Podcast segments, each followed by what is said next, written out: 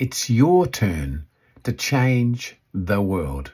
Keith, what do you mean by that? How can I possibly change the world? That's what you're asking yourself. Most people ask that. They want the world to change. They're unhappy with many things that are going on in the world, but they don't realise that they can. And it's your turn to change the world. So why me? Well, who else is going to do it if not you? We all need to do our bit, don't we? If you change yourself, if you change your inner world, if you change who you are, what you believe in, start to believe in yourself and start to build up the things that you can do, then your world will change internally. And out of that will come ripples that will change the world that you associate with. You'll start to impact your family because you've changed your world.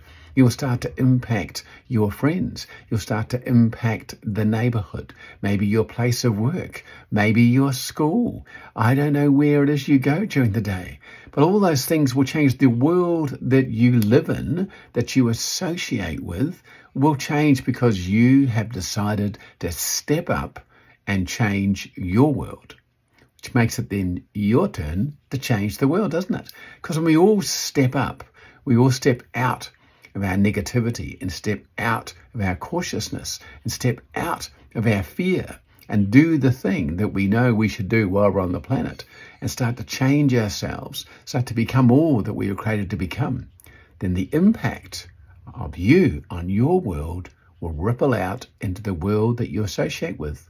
And suddenly you'll find things get a lot better for you and for the people that you talk to, interact with. You won't necessarily have to help them. You will just be helping them by helping yourself initially, by changing yourself, by growing, by moving, by doing things differently, becoming disciplined, setting some goals, some dreams, putting some smiles on, having a great day, doing something different. And you can do that. You can do that.